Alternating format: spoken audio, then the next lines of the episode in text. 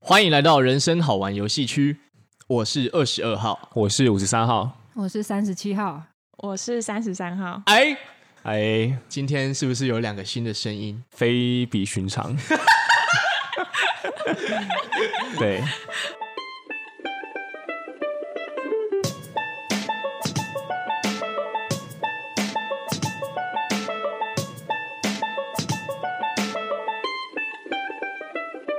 没错，那 今天呢，我们这个大家看到标题应该都知道，我们请来了厉害的，比我们厉害，对，全台湾最强， 太浮夸。全亚洲最强。现在他们很有压力。对，先给予他们压力。对对对对，好啦，他其实他们两位其实三十三号跟三十七号其实是我们我跟五十三号的大学同学啦。没有错。那如果是旧听众的话，应该知道我们都是读心理系的。那标题是如何成为成为一位心理师？没错。哇，那他们为什么有资格讲这个呢？我先来拷问一下他们。好，你要先 Q 谁？我先 Q 三十三号好了， 三十三号你好，嗨，你为什么有资格讲这一集？这什么烂问题、啊？因为我非比寻常，啊，那这可以用很久。没错，很好。等一下你是心理师吗？你为什么有资格讲这一集？我是啊，怎么样？哦， 讲话很嚣张哎。温柔中带点坚强的嗓音。对对对，哦，你是心理师是，OK。所以好，等一下我再继续拷问你。我先问一下这个三十七号，嗨，三十七号，呃，听说你最近减肥有成，在减肥中没错，在减肥中没错。对， OK，好，那因为二十二号蛮开心的，难得的可以看到三十七号的下巴。嗨，新朋友，在大学那几年的时候，三十七号是像气球一样，是一个我只是隐藏起来而已。隐藏起来。对，没错。那三十七号你也是心理师吗？对，哦，OK，很棒。好，那我们等一下呢，就会一个一个来问你们，因为说不定有些听众他想要当好奇要成为如何成为心理师嘛，没有错。或是有些高中生他可能想要读心理系，然后呢，他呃不知道读心理系之后可以干嘛，或是读心理系之后，哎，难道就可以直接变成心理智商师吗？好我们就一个一个来问，没有所以错我们。现在请来两位都是有心理师执照的嘛，嗯，是吗嗯有是是是，哦有有感觉蛮厉害的。好，但是呢，在这边之前想先问一下，呃，两位三十三和三十七，你们是从五岁的时候就知道当心理智商师了吗？五这岁个问题很烂吗？ 有点有点像是说，你们是从以前就知道说自己未来要成为一个嗯心理智商师吗？还是是在某一个时间点，有点像是点醒了那道开关，然后让你们知道说啊，这是我想做的事情。嗯，这是我的火花，灵魂急转弯，没错。那我先分享吗？嗯，好，你是谁？我是三十三号，很棒，很棒。我的话应该是从国中国三吧，国三的时候就。嗯，算是蛮确定自己想要读跟心理学相关的领域，哦，啊，你那时候发生什么事情？就是那时候很认真在读书，可是会发现好像各种学科我都没有很喜欢。对，所以那时候就也有做心理测验，然后就发现，哎，自己好像在就是社会型或是助人的这个部分，就是分数还蛮高的。然后那时候就有稍微去算是有查了一些资料，就发现，哎，好像往心理学这个领域发展也不错。然后后来就是高中、大学之后，就是还蛮顺利的，就一直朝这个方向前进。对，就是我会往心理学迈进的一个小契机，这样子。哦，国三的时候、哎，对嗯，其实二十号个人觉得蛮早的，很早啊，就是怎么会在国三这个年纪就决定好，蛮特别的、哎因为那个时候可能我们都有学校会帮我们做一些所谓的性向测验。对，但即便像吴三号自己个人啊，即便做完性向测验，我还是不知道我要干 嘛。对，对啊，像那像三十三号，他就非常的厉害，他很快就知道说他，哎呦，我可我想要往心理系去发展，蛮因为我厉那害时的。候其实就也发现自己还蛮喜欢跟别人，呃，听别人讲话，所以那时候其实班上也还蛮多人就是会喜欢跟我分享心事，然后我自己就会觉得说我还蛮喜欢享受倾听的那个过程，然后就觉得哎、诶好像这条路蛮适合我的。哦，了解，哦，哎、这样子从国三是十五岁嘛？国三不是吧？哎、是吗？啊差不多差不多差不多十四差不多 岁。那、你现在二十八岁了，所以重重点是这还件事没，吗 还没，好吧？生日二月十五还没到，刚刚二十号在示范如何一秒惹怒心理系。没 错啊，应该可以惹怒全天下所有的女性啊。哦、o k 所以从这样十三年前就 就决定了，然后到现在好一一路上算蛮顺利的嘛？还是这个甘苦谈？等一下你可以再分享，好，等一下再分享好等一了。下再分享，我们一个一个慢慢来，不要那么急啊。二十号太急了。好、嗯 o k 知道，那三十七号呢？你是一开始就知道想要当了嘛？就是一样在国中的时候，哎，我我比较早哎、我在差不多是在五年级吧，哈，大概是五，真的是国小的时候。因为我觉得是跟我成长环境有关系，就是因为、呃、我们家是有宗教信仰的，所以我们从小是会在教会长大。嗯那在教会长大，其实你可以接触到非常多不同年龄层的人啊，比如说爷爷奶，就很多爷爷奶奶啊，一群爷爷奶奶，或者是一群小朋友啊，或者是就是整个年龄层你都有办法接触到。然后呃，小的时候就会觉得说哇，就是好像。比如说，那个时候我们在主日学，就会看到主日学老师，主日学老师会教教小朋友，诶，比如说祷告啊，或是唱诗歌什么的。那可能再大一点，可能就比如说牧师啊，在前面讲到，我觉得哇，接触人好像是一个呃，让我觉得蛮有兴趣的工作。然后，但是我就会，我觉得可能是因为这样，就是对人产生很大的兴趣或者是好奇，然后也会想要跟不同的人去建立不同的连接，这样子。嗯，所以呢，就是大概从那个时候开始，想要走心理师这条路。等一下你小学五年级就知道有心理师这个职业，那个时候以为叫做心理医生，在台湾的话，其实是分精神科医师还有心理师。那心理师又分成两种，一个是智商心理师跟临床心理师。对，但那个时候小时候并不知道，所以就觉得说我想要做跟心理相关的，那就是心理医生了。哦，所以你现在是哪一个？我现在是智商心理师，哦，嗯，听起来蛮溜的。真的很溜， OK，所以他们的确是有资格讲这一集了。你现在才 OK 承认啊？对嗯，好，那既然就是大概了解了他们当初的动机跟初衷，没错，这边想要帮两位心理师，两位心理师嘛，对不对？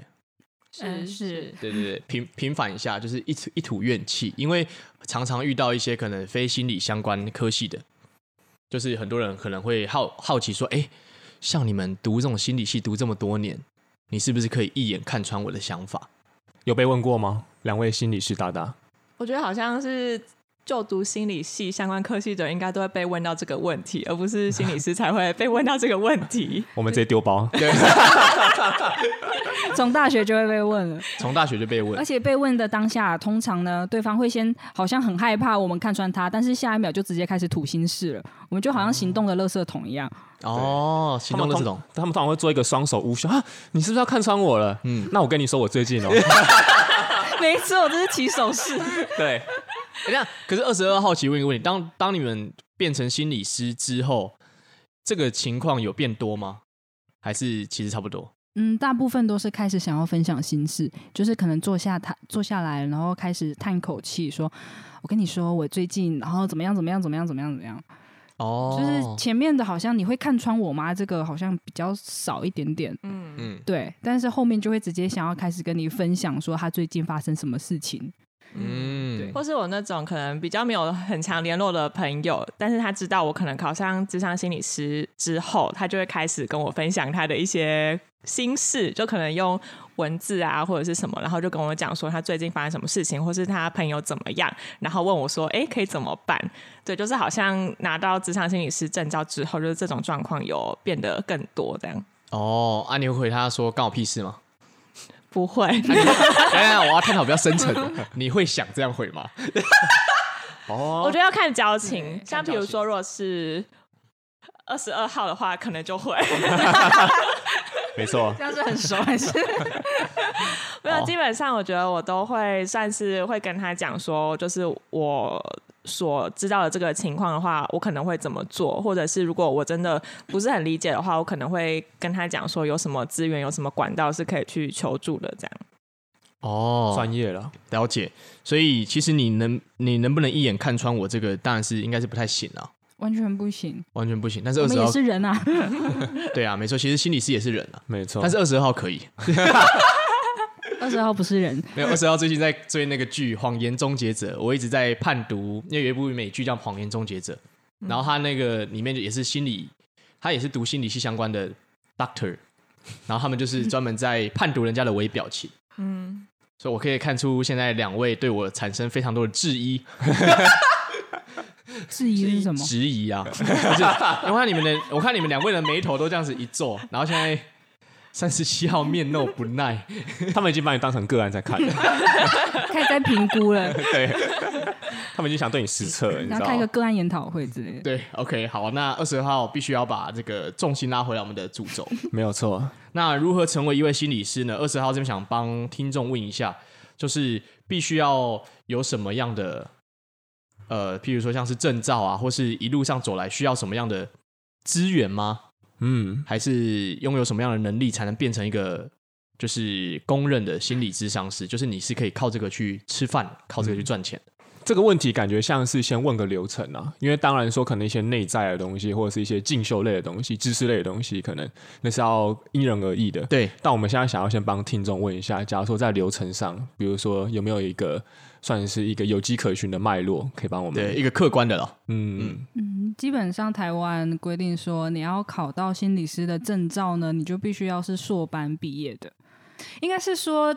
我觉得台湾的训心理师的训练非常的严谨，它需要很长的实习时间，然后也有一些规定的时数你必须要达到，然后课程你都必须要修。修完之后呢，你可能就要发表硕士，不是可能就一定要发表硕士论文。那硕士论文考完之后呢，你要再考心理师的国考。然后考完心理师国考及格之后，你才可以能够拿到这张证照。哦，哦，听起来还要考国考哎、嗯等于说它也算是国家认证的一对，个证照，对不对？对对对对，哦，可以理解。那如果大学没有读心理系的话，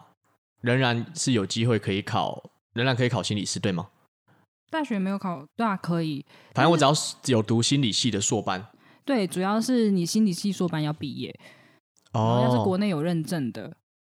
哦，所以简单来说就是你要考证照，基本上你就是要有心理系的硕班。嗯嗯所以你前面不管你大学是读什么科系，其实不重要了。嗯，对，因为其实蛮多不是大学本科系的，但是只要他考得上硕班的话都可以。而且其实呃，硕班的老师也会很喜欢这样子的学生，就是有不同呃转换跑道的这种学生。哦外面来的这样半路出家那种感觉。对，因为通常老师会觉得说，他们都是因为人生有一些体悟，然后或者是他们突然感受到了什么，他们愿意就是转换跑道这样。嗯，哦等一下五三你想讲什么？ 那我上有个问题，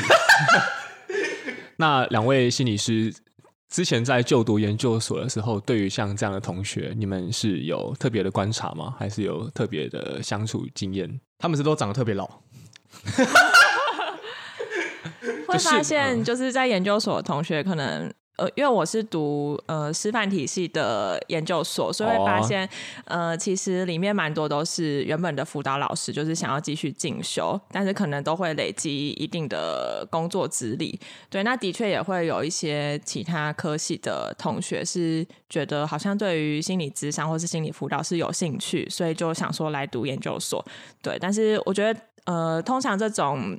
大学不是本科系的学生，就也会发现说，他们好像对于助人工作，或是对于心理师的专业，就是本来就有一股热忱，或者是有一股梦想在，所以他们通常在研究所的时候，都会呃还蛮明确知道说自己会想要朝哪个方向前进，然后就是去钻研那个部分的主题。对，所以会发现，哎，其实就是真的都还蛮有热忱的。哦，哦，就外面来的啦。刚刚讲这么多感人的东西，你就说外面来， 把它当自己人，好不好？ OK，嗯，好。其实这个问题如何成为一位心理师啊，就基本上如果现在听到这边的观众，你对这方面有好奇的话，基本上你就想办法考到硕班心理系的硕班。如果是一个客观的条件的话，我哦想补充一下，就是心理学的硕班就是。嗯，其实也有分，就是嗯可能分智商所，或者是临床所，或是工商所，又或者是呃实比较偏向大脑实验的那部分。对对，但是如果是要考智商心理师的证照，你就是要读智商所，或者是就是有修呃智商心理师规定要修完的那些必修课程，对必修的学分才有办法考。哦，好，非常谢谢这个三十三号心理师这个补充。没有错，啊嗯哼，好，那现在如果大家知道如何成为一位心理师之后呢，现在想要比较探讨深层哦，多深要多深？很深。好，那来啊，想问一下，就是三十三号跟三十七号，就是你们在从我们从大一那一刻开始好了，就是你们读心理系嘛，然后到现在成为心理师，好，就是你们一路在成为心理师的过程中呢，你们有没有遇到什么样的困难，让你们比较印象深刻的？不管是考试啊，还是是经济压力，还是任何都可以，就是分享一下。这个有点像是对那些想要考研究所或者未来想要想要成为心理师的人，有点像是分享一下你们的那个心理准备啦。因为有些人可能在他就算他有热忱了，但是他其实不知道说原来我会遇到这样的困难。对，看起来三十好，三，那我讲先 吗分享。我觉得，嗯、刚才第一个想到的是，就是大学大四那一年准备要考研究所的这段期间，因为刚好就是大学毕业，然后你不确定你自己未来会在哪边，然后因为幸福所的门槛蛮高的，就很多人会想考，但是录取的名额其实不多，所以那时候其实也会有一种焦虑，是想说，哎、虽然我很想要往助人者或者是职场心理师这条路迈进，可是不确定自己到底有没有办法，有没有那个实力，有没有那个资格是可以进到这个拿到这张门票的啊？对，所以其实大四那一年会觉得还蛮焦虑的，这样。我觉得这是第一个觉得碰到的挑战。考研究所之前的那种焦虑感，对，啊，你是那种非常厉害，第一年就直接考上的那种吗？没错， 我帮他来自啊三回十七答号的冷箭，非常优秀。等一下，我刚刚观察三十七号的表情，充满的有一种呃 调侃。调 侃。哦，这样这样听起来，三十七号应该是有这方面的同感喽，就是考研究所之前的那种焦虑或者那种压力。有，因为其实考研究所的时候，呃，我那个时候有补习，所以其实大家都是蛮竞争的。你可以看到整个补习班里面坐满几百个人，然后都在很认真的抄笔记啊，然后去听老师讲课。所以其实，在考试的过程当中，你就可以能够感受到，就是有非常非常多人想要挤进那个窄门里面。哦，但是很多都是炮灰。不能这么说，很多都是很有毅力的人， 要不断考试的人这样子。哦，很有毅力的炮灰。有点有点像是那个焦虑被实体化了啦。因为假如说你上网看的话，那个比如说报名人数三百，但你不知道那个三百是怎么样。嗯，那如果你去补习班看的时候，你就会发现说，哇，坐在现场的所有人，他们都是跟我一样有同样的兴趣，但我们都要挤进那个窄门的人，所以那样的焦虑感可能会来得更具体一点。 嗯，因为那个录取率好像很低，对不对？嗯，大概是几趴？那个研考研究所的部分，是要看大学，对，差不多五趴以内。就一百个人，大概只有五个会录取，通常报名应该都两三百个，对，所以就大概然后十五到二十个会录取这样。对对，啊看学校都。要看学校对开的名额，但基本上你会去考的人，又是国立大学的话，都是两三百起跳这样子。嗯，哦天哪，那真的是、真的难怪很会难有欸难怪会有那么大的压力真的，哦，了解。所以这样三十七号，你是不是第一年是炮灰呢？对我第一年就是那个有一点没礼貌、铺梗了这么久，然后就是要讲这个。对我，所以我跟很多人一样，都是第一年被，嗯，应该是说要准备这条路，有点像马拉松，你得去调试你自己的心情，因为它，呃，它很它很多学科，然后每一个学科，每一间学校所开的学科又不一样，对，所以你得去按照你想要去考的学校，然后然后去做准备，这样子。那你可不可以简介一下，就是大概有哪几个学科通常是一定会考的？这个可能是往智商心理对，我们师现在谈智心理，就智商心理师的，基本上，智商这一门是一定会必考的啦。嗯，然后还有什么变态心理学？哎，不对，应该算是普通心理学。普通心理学，，对，普通心理学，然后有一些会考统计，哦，对，然后还有实验法，因为毕竟心理学也是一门科学，如果到后来要做论文的话，其实也需要一些统计的基础。嗯，对啊，有一些就像呃，有些学校会考英文，嗯甚至国文也会考， 有真假的？对，会考国文。对，就是看那个学校重视的部分是什么。国文要怎么准备？比如说，不用准 备，我想说，国文来个案名词解释，就是要问国文老师。因为他考他考的国文不是在考心理学相关的国文，他就是真的是考你的国文能啊国力学常识哦，对，就是有点像国高中那种文言文啊之类的。可以理解，可以理解。而且这只是第一阶段，就是第一阶段，如果你笔试过了之后，你才有办法进到第二阶段。然后第二阶段就是比较实务的，像是个案演练，或者是就是一般的口试问答这样子。哇哇，个案演练哎，那这样其实听起来，如果你大学四年并不是心理系的学生，对不对？其实你很少这种可以练习的机会，然后去应付这个面试，对不对？算是会比较有挑战，对因为如果你不是非本科系的话，你可能要从书上去了解。可是有些时候书上的揣摩不是没有呃没有办法那么到位，哦，对，因为它其实很考验，就是呃你说出来你会用什么样子的话样子的话去说，然后那个语言必须要是很斟酌的，对，嗯要很精细的，就嗯跟我们一般的聊天不太一样。对哦，算是它是一个专业啦，不是一般人想象中，就是哎、就是聊聊天这样子，呃，有一点差别。应该是很大的差别吧。我们要嘴外面的人啊，嘴那些不 懂人。那你应该就被刷掉那个。对，二十号是应该一定会被刷掉的那一个。那这是你们第一次遇到的困难嘛，对不对？就是考研究所考前，试对，对考研究所的时候，嗯，那如果考进去之后，还有没有遇到什么样的压力或是困难点？ 考进去的话，第一个要面对当然是学科啦，就是一大堆，比如说。嗯，像智商理论啊，然后变态心理学啊，就是各各个学分的课程。但是接下来最大考验就是找实习的时候，因为基本上要当一个心理师，我们需要一个实务练习，我们就需要有去兼职实习跟全职实习。而且你们是 for free 的，对不对？没错。诶，有一些单位会有付一点点那个钱，但是但是其实不是，就是真的是很看每个单位的都不一样这样子。这个二十二号真的想谴责一下、欸，哦，你想怎么谴责？没有，因为我觉得，嗯，二十号个人觉得啦，就是实习，呃，虽然虽然说你们是以学生的身份去实习，可是你们也是一次都是一年还两年，对不对？嗯差不多吧。差不多，那如果你看哦，一次一两年，而且他们好像花你们很多时间，对不对？一天啊大概都要好几个小时在那边哦。嗯，全职的话就基本上就像一般上班族一样对这样，就可能早上八点到五点、四点或五点这样子，每间机构不太一样。对，嗯好了，二十号说谴责，可能也会被其他那个心理师谴责，但是我还是想谴责。很好啊，就是我觉得为什么没有付你们一至少，譬如说半薪或是一些薪水？你想想看，那如果这样子，呃，他们家家境并不是那么富有的学生，那他们如果想要成为心理师的话，不是就会在钱这方面遇到很大很大的困难吗？如果他想要一边，如果他家人没有办法支付他可能生活费或什么的话，那如果他要一整天又要那个待在一个八个小时待在一个无没有薪水的环境，虽然他是给你机会，给你养分让你去练习，嗯，可是那这样子怎么撑得下去啊？所以我觉得好像就是靠热忱，以及你对这份就是助人工作者的就是相信，以及你喜爱的程度，就是靠梦想在撑。所以也就是说，如果你们白天早上假假设早上九点到下午五点去当实习嘛，对不对？嗯，然后呢，晚上就要想办法去找找一份打工。开直播，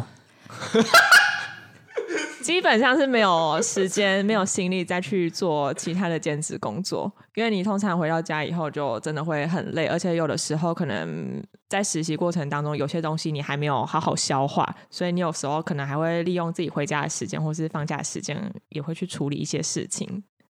嗯，而且你每天还要读书嘛，还要写论文，有的没的，就是嗯，不可能时间就是实习跟打工这样子。基本上全职是那一年都没有办法工作的啦，很难，除非你愿意花你的周末出去兼职之类的，不然的话很难有收入。嗯，就而且就算周末出去兼职，应该也是非常非常超的，对不对？嗯，很累吧？你平常都已经，因为其实你在那个实习的单位下算是一个高压环境，嗯，然后你假日的话再去找工作，基本上你完全没有休息，对，而且搞不好他们假日还要忙那个实习单位长官们嗯给下来的任务。嗯，我听说是这样啦，哦对对对蛮了解的，对，我三号女朋友也在实习中啦，哦，对对对原来是这样子是。的，对好啦，就是这也是制制制度层面嘛，就是当然就是在心理师这一块，呃，在实习的时候，多数应该是没有薪水的，而且有些单位还要付钱， 就是因为我们在心理师实习的时候会需要，因为是做智商智商专业，所以就是在学习这项专业的时候会需要有一个有点像是一学对费一啦的家教老师的那种，我们叫做督导督老师导，嗯对，就是在跟督导，呃，就是我们每个礼拜会被规定说，可能要有一个小时，就是一定要进行专业的督导。那有些实习的机构可能就没有提供说这种督导的服务，所以就等于你要自己去外面去找那种要自费的督导，所以就要再花一笔钱。哦，好吧，那这样子二十号听起来，如果你现在也是已经出社会的的社会人士，或是你正在读大学，你想要考研究所的话，你口袋最好要一笔钱，应该要五十万吧？五十万好像不用到五十万那么多啦，但就是你要为自己这一整年的生活费，然后以及有可能要付的督导费去准备。对，但是因为督导费其实每个老师谈的价格其实也不太一样，嗯，嗯，了解，梦想基金啊，对啊，梦想是要付出代价的。对啊， OK，那最后想问一下，那你们就是想请你们分享一下，就是你们在这一路上应该有遇过一些个案嘛，对不对？就不管是在研究所的时候，还是你们考到心理师之后，你们可不可以分享一个你们遇到印象深刻比较的个案？你们是这个智商的过程简介就好。我是三十七号，然后我在、我都是在大专院校实习。嗯，我常常见的个案比较像是在人际上面相处会有一些困难，或者是他容易在人际上面受伤的个案。对，那大部分都是不知道怎么样去转换从可能从高中，然后他毕业了，然后到一个新的环境，然后他在这么多的同学当中，他不太知道要该怎么和人家建立关系。对，因为你想嘛，因为高中你就是一样的生活起居，然后你都上一样的课，啊，都三年都在一起，其实你不用刻意去拓展你的人际关系。可是到对大到大学之后，你必须要去主动去认识一些你你觉得哎跟你谈得来的朋友，或是嗯去主动去加入一些社团，甚至是系学会，它变成从一个被动到主动的过程当中，有些人其实有点调试不过来。嗯，对，那我我接到比较多，有点像是在生涯呃不是，呃就是他的那个生涯阶段在转换的时候感到焦虑的一些学生，这样子。哦，是人际关系的部分。嗯，人际关系是最多的，然后接下来就可能会变成呃爱情啊，然后感情这个部分。嗯，了解。那其实我觉得这个蛮想要再多探讨一点，但是我觉得是可以录一集全新的，就是学生们在我们在学生实习的时候，要如何好好的那个算是利用这个辅导室的功能，对不对？不管是在国中、高中还是大学，没有错。因为在我们以前的时候，我们其实都有点不太清楚。但我觉得这个可以录一集新的没有错，来专门聊这个。OK，那那个三十三号呢？每次都忘记你的号码。好，那我想分享一下，嗯、因为我之前我有在国中、高中跟大专院校，就是都算是有接过个案。对，那我会发现，就有点像是刚才三十七号所说的，就是可能，嗯，就是在那个阶段可能都会碰到不同的议题。但我我其实会发现，就是。嗯好像这些议题很多都会跟情绪的困扰其实都算是有关联，而且会发现，诶，好像蛮多个案的情绪可能是像忧郁啊、焦虑啊，或者是一些很担心或是害怕什么的。我觉得好像这些都跟他们的原生家庭其实是蛮脱离不了关系的。对，所以就也会发现说，嗯、蛮多个案他都会有自己的想法，然后可能这些东西也会受到。家人所影响，可是当要长出自己的东西的时候，就是在那个过程从要长成独立的个体的那个过程当中，会跌跌撞撞，然后也会碰到蛮多不舒服的地方。对，那就像我之之前有接过一个学生，就是他其实是有还蛮严重的焦虑的问题，嗯对，但是。家人其实对于他的状况没有到很理解，对，所以可能家人其实蛮排斥去身心科看的。嗯然后刚好他们家里面就也有一些信仰的问题，所以就会觉得说，哎，他这个可能是中邪啊，或者是被鬼附身，所以可能就是做一场法会，或是做一些什么事情就能够把它去掉，还有然后变他好吗？可能就会变好这样子。但实际上，我觉得是没有变好的。然后学生反而会觉得是更焦虑、更忧郁，甚至觉得家人是不理解他的。对，所以我自己会。在工作的过程当中会发现，哎，其实还蛮多人对于嗯、呃忧郁症、焦虑症这些心理上的疾病，可能都会有一些蛮污名化的东西。那我觉得这也是在跟他们工作上会需要碰到的挑战。哦，讲的蛮好的、欸。嗯吴三想要回馈一下刚刚三十七号说的那一种情绪转换上的障碍，嗯因为吴三号那时候在高中毕业的时候，也算是一个多愁善感的小渣男。我高中没有交过女友，渣死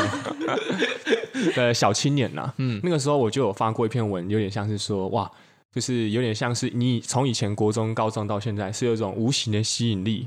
把我们这班的人圈在一起。那从这边离开以后，我们可能就是要去主动认识外面的人。嗯那没有这样的羁绊，将我们牵在一起之后，会不会有点焦虑呢？那个时候也是五三号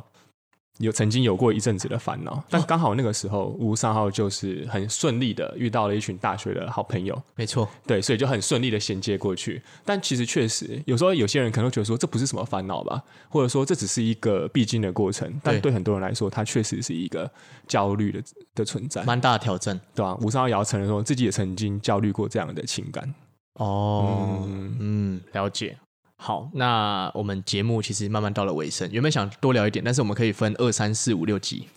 对，因为其实两位心理师他们的东西是我们没有办法用一集去含去囊括的。对，没错。那我们会可以挖的话，会尽量挖。那如果 如果就是有收听到这边的观众，其实你对不管是心理师，或是心理系，或是心理智商，或是有任何疑问的话，你都非常欢迎在我们的 Apple Podcast 或是 Spotify 或是 KKBox 或是 First Story 没下方留言，然后或是你可以评分。没有错，对，那或是你可以私讯我们 IG 的小盒子，我们叫人生好玩游戏区。没错。那就是哎、这一集我蛮想听听看三十三号跟三十七号多聊一点什么东西的。嗯，对，那我们会重金礼聘他们，没有错。请他们吃达美乐。没，没错。我们会回馈哦，我们不会像那个督导一 样哦。 我们不会还要你们付钱给我们哦。对对对对对对对对，OK OK。那不知道三十三号、三十七号和五三号还有没有想要特别分享？嗯，五三号没有。我们留到后面二三四五六七继续 讲。哦，嗯，这个三十七号不错不错。好，那我们今天节目就先到这边，我们准备去吃达美乐了。好，谢谢大家，我是五三号，好，我是二十二号。我是三十七号，我是三十三号，好，我们下期见，拜拜。拜拜拜。